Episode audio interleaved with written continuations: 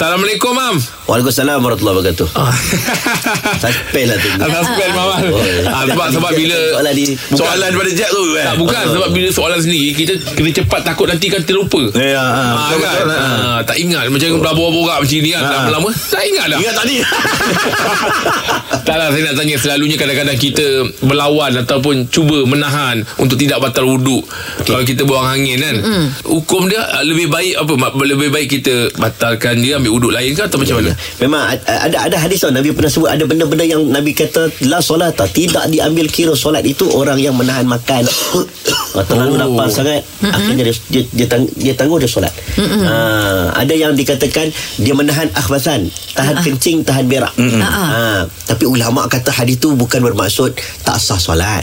Kesempurnaan solat. Dia nak pastikan kita Ah. Dia masuk terfikir-fikir. ya dari sebelum nak solat kita buanglah segala benda-benda tu Hmm. daripada kita nak, nak jumpa Tuhan kan Ya dah. Ah, Ha, Hmm. kita Betul. masuk padang je kita masuk padang Ya.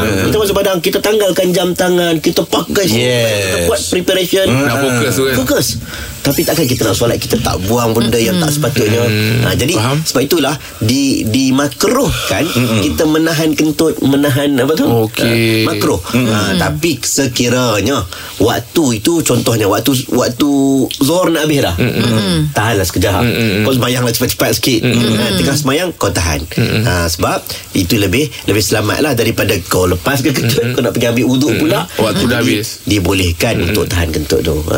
Okey, yelah Buat kan, eh. kadang-kadang dia, macam menahan apa semua buatkan kita hilang khusyuk eh. Ya, betul. Tak khusyuk kan? Ya. Hmm, lah, okey, okey baik. Mam. Terima kasih bang. Okey.